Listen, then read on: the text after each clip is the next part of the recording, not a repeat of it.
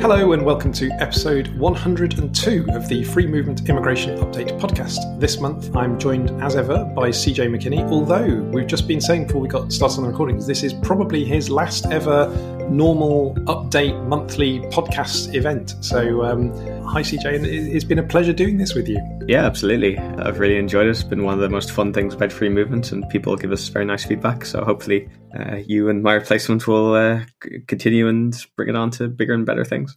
Yes, we'll see. We'll see. And um, there'll be one more podcast we're expecting or hoping for anyway before you you um, you move on as editor. Um, but that'll be one of the kind of subject ones. So um, so do listen out for that.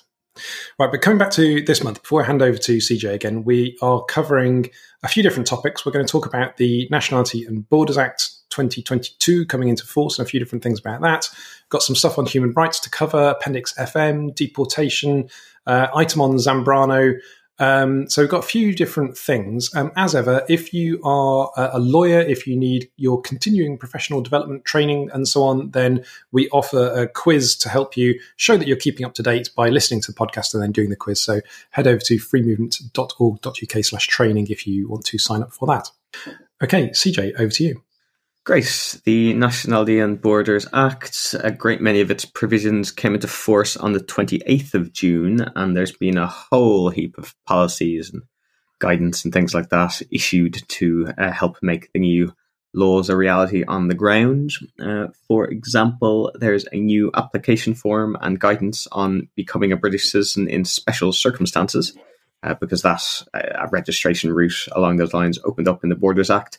That's for people who were denied citizenship in the past because of it because of a historical unfairness. Uh, similarly, for British overseas territory citizenship, uh, there's new guidance on historic injustices for children born out of wedlock. The new stuff is not altogether nice and helpful for people, and uh, we'll focus today in particular on the differential treatment of refugees, which is a core idea behind the Act that people who arrive in the UK by small boat or other unauthorized means will live less happy lives in the UK than those who arrive through official channels. Uh, and that, that's even if they are recognized as genuine refugees, that the terms on which they get to stay will be worse, is the idea. And we now have the details on what that differential treatment means in practice there is a document called Permission to Stay on a Protection Route for Asylum Claims lodged on or after 28 June 2022, snappy title. Uh, Colin, you had a look through it, and your main takeaway was, was maybe counterintuitive. You reckon it's not as bad, actually, as people feared or, or expected. Yeah, I'm sort of having difficulty expressing this. I think it, it is bad, um, and and it does it is going to cause uncertainty and unpleasantness for refugees. But it's not so bad as to put anybody off coming here in the first place. And a lot of it's just utterly pointless. Um, so there had been some suggestion fairly on that if you uh, you fall into this group two refugee. Um, you know, we're not going to go over again what group two refugees are, but it's kind of people arriving by irregular means and so on. Um, that they would be prevented from employment, which would be massive. You know, to, to, to, be in the UK and not to be able to work would be a big thing. That, that that kind of was dropped very early. The suggestion that they wouldn't be able to have access to public funds that has been dropped as far as we can see. Um, you know, that there has been some suggestion that the, the, the Home Office might introduce that later. There was also some suggestion they wouldn't have access to family reunion, but actually um, they, they have to show that there will be insurmountable obstacles as an additional test for them to meet. But if you're a refugee, there are obviously insurmountable obstacles to you going to your home country to join your family members. You can't. You're a refugee. That is an insurmountable obstacle. And also, it's very unlikely you'd be able to go to a third country because what you know, there's no lawful immigration route that, that's open to you, and they wouldn't be able to sponsor you. Then they're not legally resident in that third country, and so on quite often. So eh, th- those those are sort of um, have fallen away really as major changes. The big standout one, which is unpleasant, is, is that instead of um, getting settlement after five years, it'll be after ten years.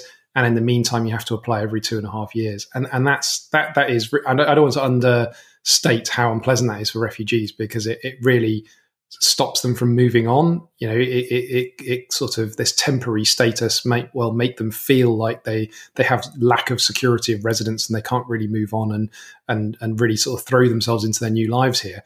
But the, the reality is that almost all of them will eventually settle. You know, the, the, the, even the Home Office policy itself says that in the vast majority of cases, um, people will be granted extensions of leave. Um, so why make them do this for 10 years? And why give yourself all of this extra work to do if you're the Home Office and you've already got a massive and growing backlog?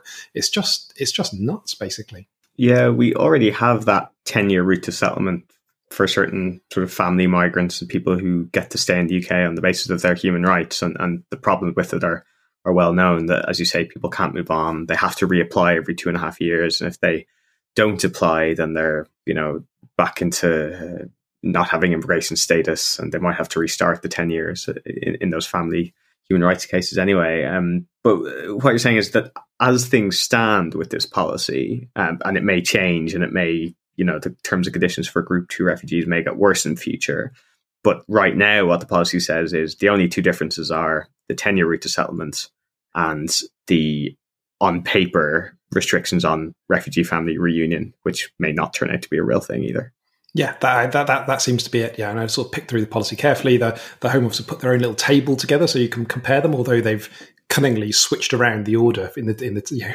it's really sort of thing that drives me nuts you know they're, they're, you, you can't easily look at the table to compare things because they've put them in a different order in the two columns um, but um, but but yeah it, it's pretty straightforward that there's not much difference at the moment apart from this 10 year thing i think for, for refugees yeah, and we'll keep an eye on what might change, in particular when it comes to benefits, uh, access to public funds, um, whether that does change. But but for now, uh, it doesn't seem to have. Um, these downsides for Group 2 refugees apply equally to people with humanitarian protection status.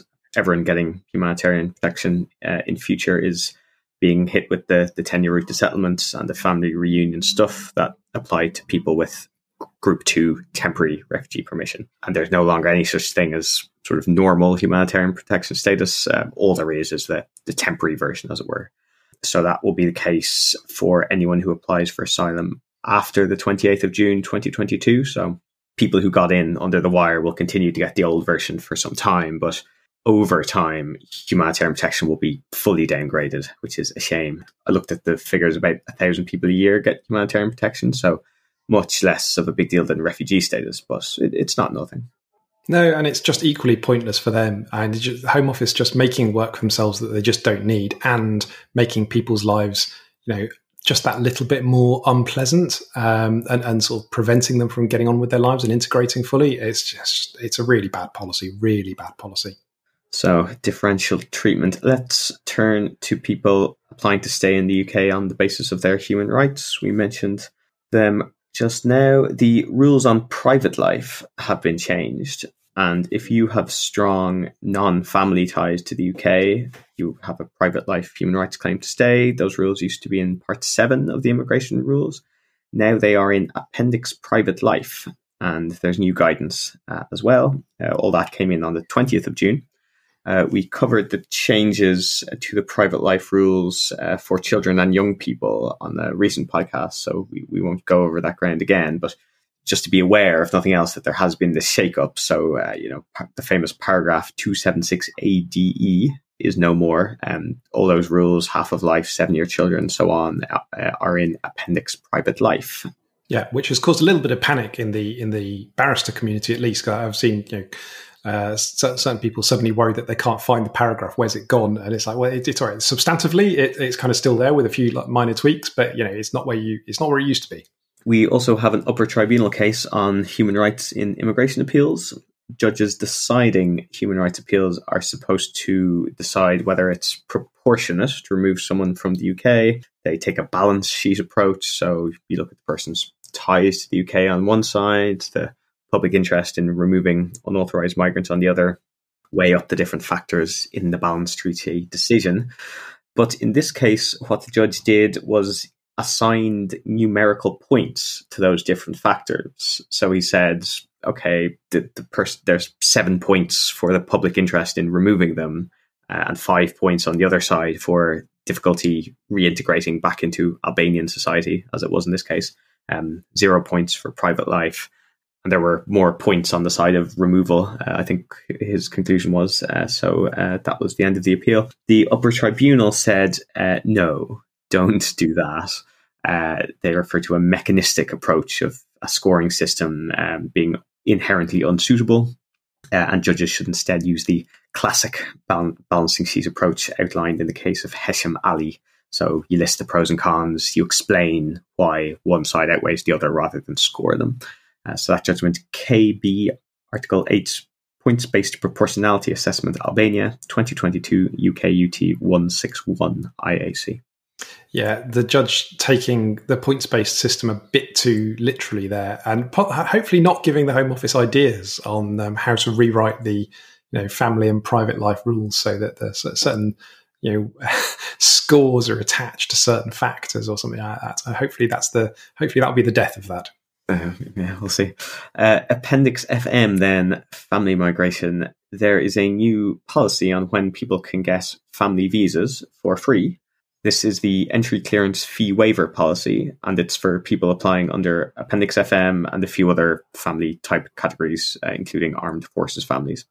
Family visas, as we know, are super expensive, and the rule used to be you could only apply for a fee waiver in in quote exceptional circumstances only, such as civil war or natural disaster. So now the rule is that you can get a waiver if you can credibly demonstrate that you can't afford the fee, uh, or if you have children and your income is not sufficient to meet the child's needs.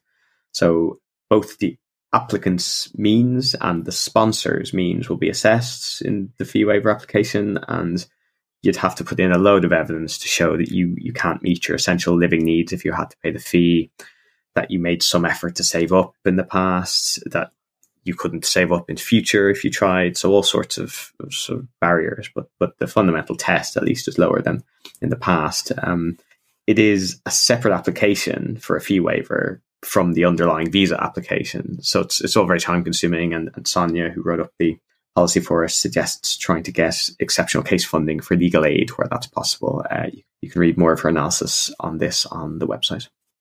Yeah, it's it, this is a really useful policy. So it's probably not that many people that will ultimately benefit from it, but it will be really important to those who who do qualify. It's not straightforward to qualify. Um, I, would really recommend Sonia's um, quite detailed write up, and she she points out that there's a lot more emphasis in this fee waiver policy on the, the possibility of saving up than in in other sort of comparable policies, which is potentially problematic. And that's that's you know fairly clearly a route to refusal by by the Home Office who are considering uh, Home Office officials who are considering these applications. And of course, you know, it's, it's a reminder if we sort of just step back from this for a second. You know, this wouldn't be necessary. This kind of really detailed um, sort of guidance where it's, it's going to be really hard for people to actually succeed with these applications. They have to put a lot of evidence together. It's hard to do that without a lawyer, and you can't afford a lawyer in these circumstances and so on. Um, this wouldn't all be necessary if the fees weren't so astronomically high. Um, you know, I don't think other countries have to deal with this sort of stuff because their fees aren't, you know, everybody charges fees, but they're just not as ridiculously high as the UK fees. Um, so that's, you know, that is the fundamental reason behind this policy. It's because the fees are quite as high as they are. We also have an upper tribunal case on Appendix FM, or, or rather Appendix FM SE, the rules on specified evidence in family applications. One of those rules is that all income and savings must be lawfully derived, which is which is fair enough. And in this case, there was an issue with the sponsor's income not being above board. Uh, not it seems because he did anything uh, illegal, but uh, his employer seems to have taken him off the books, uh, not paid employers' national insurance, etc. So, not necessarily his fault, but um, his uh, employment wasn't uh, kosher. And uh, the question was: was his income, um, as submitted in support of this family visa application, lawfully derived? Uh, the upper tribunal said yes, it was, and uh, declined to give a general ruling on the interpretation of this phrase, "lawfully derived." Judges should just look at the case in front of them, decide for themselves how to apply it in individual cases. So that uh, citation, Fatima, paragraph 1D, appendix FMSE, interpretation, Pakistan, 2022 UKUT 155 IAC. Yeah, really unhelpful case title that one. Why they couldn't just mention lawfully deprived uh, is is just beyond me. You know, it, it, nobody's going to have a clue what that case is about from the title, whereas they could easily have just said lawfully derived income or something like that. But it, it's it's a useful little case, and it doesn't say a lot, but what it says is quite helpful for sort of shutting down a, not unusual Home Office argument along the lines that you've got to prove that everything was done exactly correctly by your employer as well as yourself, and that you know if there's any uh, potential discrepancies that, that this is this is a problem you don't qualify. So, so it doesn't come up a lot, but it's it, it's it's I think it's quite a useful case deportation then, and the Supreme Court has weighed in uh, again on the deportation rules. One of the exceptions to deportation for people with medium level criminal convictions is referred to as the private life exception. Um, this is for people for with convictions, uh, sentences between uh, a year and four years, and it applies where three conditions are met. Number one, the person was lawfully resident in the UK for more than half their life. Number two, they're socially and culturally integrated. And number three, there would be significant obstacles to reintegration in the country of return. This case concerns a very troubled Jamaican man who, who arrived in the UK aged 10. The Supreme Court was looking here at the second of those three conditions, uh, in particular, socially and culturally integrated. Uh, what does that mean? And it held uh, that the meaning of that calls for a broad evaluative judgment. Um, the mere fact of being a criminal doesn't mean you're not integrated, um, and much more besides various findings on on that um, issue. And you, you, said in your write up of the case Colin that this is now the case on the private life exception. So it, will need to be read quite carefully. Uh, it seems by lawyers who are invoking it in a deportation case. The uh, judgment SC Jamaica 2022 UK SC 15. Yeah, it's it's a it's a useful and important case, and I don't think it changes the law on anything actually in, in, a way, but it does kind of put it all in one place and sort of confirms that things are the case. And and this is a bit of a geeky one, really, but some of those some of that confirmation comes through concessions by the Home Office which aren't explicitly endorsed by the court. Interestingly, um, so, and I'm not going to go. You know, I've, I've, put it all in the blog post if you're interested in, in sort of what's what with this. But um, there, there is one point where the court says that the concession was rightly made, correct, and and the other concessions that they, they don't they're silent on. Um, so it's kind of technically things weren't necessarily decided um, by the court as such. Um, but realistically, no, this is all recorded in a Supreme Court judgment now, so it's a good statement of what the law is, and um, it's, it's, given me the chance to, to, go back to one of my little um, kind of uh, legal, again, slightly geeky bugbears, which is the um, a Court of Appeal case from from 2016, NA Pakistan, which is a really welcome case but they essentially rewrote the statutory scheme of, of, of, the sort of deportation provisions in a good way. Um, and it's just like, well, I, it's it still amazes me that judges have been able to do that. Essentially, it's just not how the law normally works, and it's it's great that they did, um, and it's great now that the Supreme Court has implicitly endorsed it but on the basis of a concession by the Home Office rather than actually doing it themselves, if you see what I mean. So that's all. Uh, that's all quite good. And then there's some quite good material on you know this kind of integration stuff and the potential pitfalls around that. You know, which as, as I say in the blog post, in a kind of really racially charged area of immigration control, a word like integration is very loaded. There's there's real potential for people to slip into unconscious race discrimination with something like that. And I, I think arguably we saw that with the Akinyemi um, litigation, and that's you know for those who who, who don't follow this uh, that closely, it's a it's a man who was um, he's black. He was literally born in the UK, but just after the commencement of the British Nationality Act 1981. So he wasn't born a British citizen. And, um, you know, he, it was said that he wasn't integrated into British society, having lived here literally all of his life, with most of his family being British, but a lot of them by birth, because of the skin color of his skin, one suspects. I, am sure the judges never thought of it in that way themselves, but it's, it's hard to think that that, that wasn't something that somehow influenced um, influenced that decision, frankly. So it, it's a pretty good decision, and it's you know it's not super progressive or anything like that, but um, it doesn't make things worse, which is quite quite good with the Supreme Court as it stands, and they endorse some useful concessions by the Secretary of State, essentially, and also a couple of passages from some quite useful Court of Appeal cases. The um, Kamara uh, quote from Sales, um, Lord Justice Sales, um, who's not known for his um, useful quotes to, to, to, put in skeleton arguments on behalf of claimants. But um, but but you know there is a, a, quote certainly I use as standard in, in, in my skeletons on this, and also a, a, judgment called CI Nigeria, which is which is useful from um, Lord Justice Leggatt. So um, it, overall, uh, I, I, think it, it's a pretty good case in all the circumstances, basically. Yeah, absolutely. So SC Jamaica, the private life exception to deportation Let's go to the Court of Appeal and uh, a more niche deportation issue uh, criminal convictions in foreign jurisdictions. How do they factor into deportation proceedings in the UK? So the chap in this case had been convicted of something in Italy. Uh, the judgment doesn't say, but it was serious. Uh, he then moved to the UK. The Home Office wished to deport him. The starting point here is that a foreign conviction doesn't trigger automatic deportation and the various exceptions that we've just been discussing, the, the three uh, tiers and the private life exception and, and all that. Uh, instead, what judges have to do is a sort of old school uh, Article 8 balancing exercise, weigh the pros and cons. Is it proportionate to deport the person or not? Lord Justice Lewis has some guidance on factors to take into account when you are doing that common sense stuff uh, in the main, uh, the seriousness of the offence, difficulties reintegrating if deported, etc., etc. So the if you have a case involving a, um, a foreign conviction, you're you're not dealing with the normal um, deportation rules. It, it's a sort of freestanding Article Eight case. This is worth looking at. Um, it is the case of Gus Durrani and Secretary of State for the Home Department, 2022 EWCA Civ 779. Yeah, I, have got nothing really to add on this one. I mean, it, it's kind of um, it's it's it's quite old school. Ultimately, you know, sort of going back to the days that many of us remember of sort of, that predate all of the kind of uh, checklist approach that was introduced in 2014.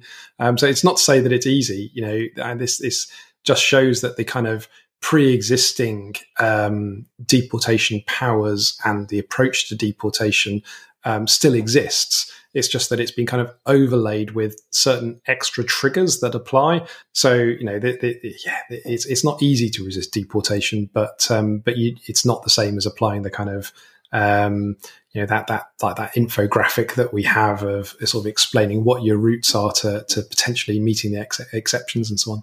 And there's been a deportation case in the upper tribunal this month as well. This involved a chap who was deported for drug offences in 2016 uh, before he could exercise his right to appeal.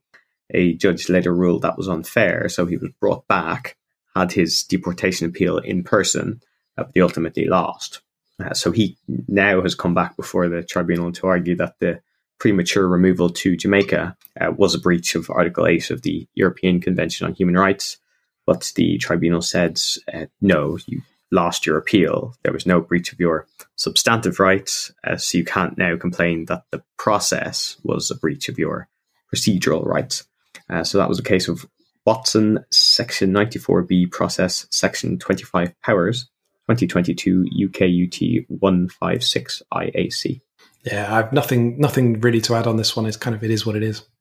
An update on Zambrano cases. This is non EU carers of British children uh, who've been arguing for the right to apply for settlement in the UK under the EU settlement scheme. Zambrano carers won a victory of sorts in the case of Akinsanya a few months back, and the Home Office was uh, forced to reconsider uh, letting Zambrano carers use the settlement scheme. Uh, so now they have reconsidered and they still say no. Uh, the only Zambrano carers who can use the EU settlement scheme are people without existing immigration permission, which is a shame. But I, I think that's pretty much it. Um, not much more to say. The the Zambrano carers who do qualify for the settlement scheme, so that's just those with no existing immigration permission. They're being allowed to apply to the uh, settlement scheme until the 25th of July without being penalized for a late application. So there's a short window of opportunity for some some people who may yet benefit from the scheme, uh, but most people, uh, it seems, will will not benefit from that.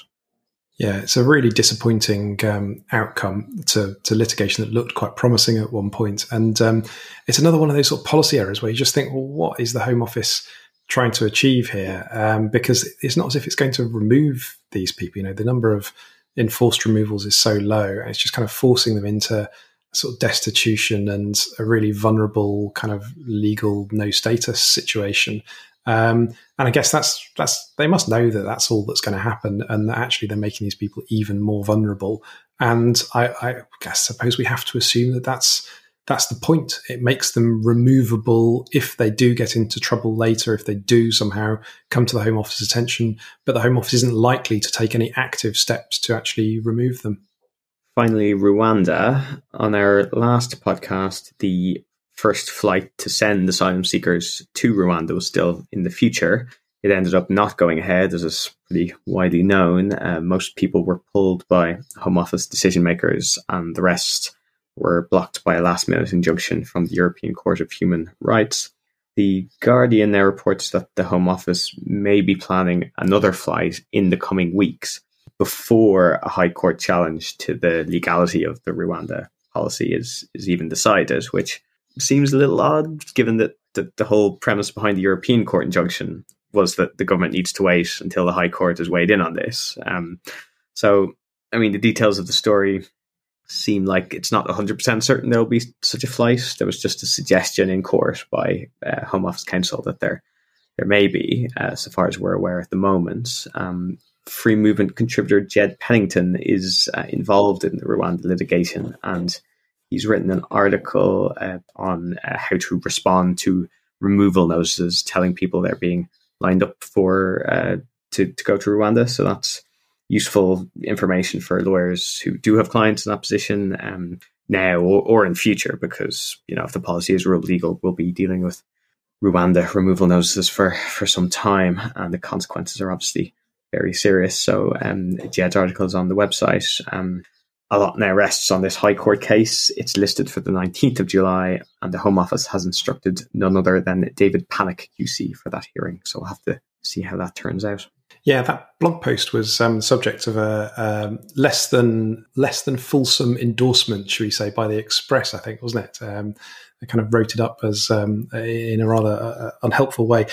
I, have I've heard a rumor that there's a charter flight um, potentially being arranged for the 20th of July. It's it's really hard to know what's true and what's not. It's it's all a bit kind of um, feverish, but um, but that that may be the case, and that obviously coincides with the next hearing. To actually sort of run the charter flight in the middle of the hearing would be quite remarkable, but also absolutely par for the course for Priti Patel's Home Office. Um, you know, a lot of the lawyers would be engaged, um, and uh, you know, and, and, the judges probably be a bit unimpressed, whether they'd say so or not, I don't know. But we'll have to see, you know, and as, as we're recording this, Boris Johnson's just resigned as Prime Minister. It seems likely there might be a new Home Secretary at some point, although, you know, we have no idea how long Johnson's actually going to be in office. You know, if, if he carries on until the autumn like he seems to want to, I guess Priti Patel stays as well. If somebody comes in as a caretaker, I guess she stays for the meantime as well. I, so who's going, who's going, and when, or what's going on? We we have to just wait and see. Yeah, I think it's uh, you know people like to discuss the personalities, and and obviously the Home Secretary is the embodiment of the Home Office, but I suppose it by no means follows at all that a change of home secretary means a, a change in policy on Rwanda or anything else. Um, so even if there is a change of personnel, that doesn't necessarily mean that anything would change at the Home Office. No, and the, there are people who are potentially worse than Priti Patel. But um, you know, if if a more liberal figure within the the sort of Conservative um, Party were to become prime minister, we might expect perhaps mm. a more more liberal figure to come in as Home Secretary, or maybe go the other way. You know, maybe they'll be looking for somebody even more hardline to to sort of uh, hold, hold, the line on, on on the right or something. Who knows? Okay, well, I think that wraps things up for this month. Um, CJ, it's been a pleasure doing these with you. Thank you so much for your, your contribution, and um, yeah, we'll all listen out for your your hopefully your your, your last and final podcast in uh, in another couple of weeks before you, you disappear as editor. Thanks, Colin. Thanks, everybody, and goodbye.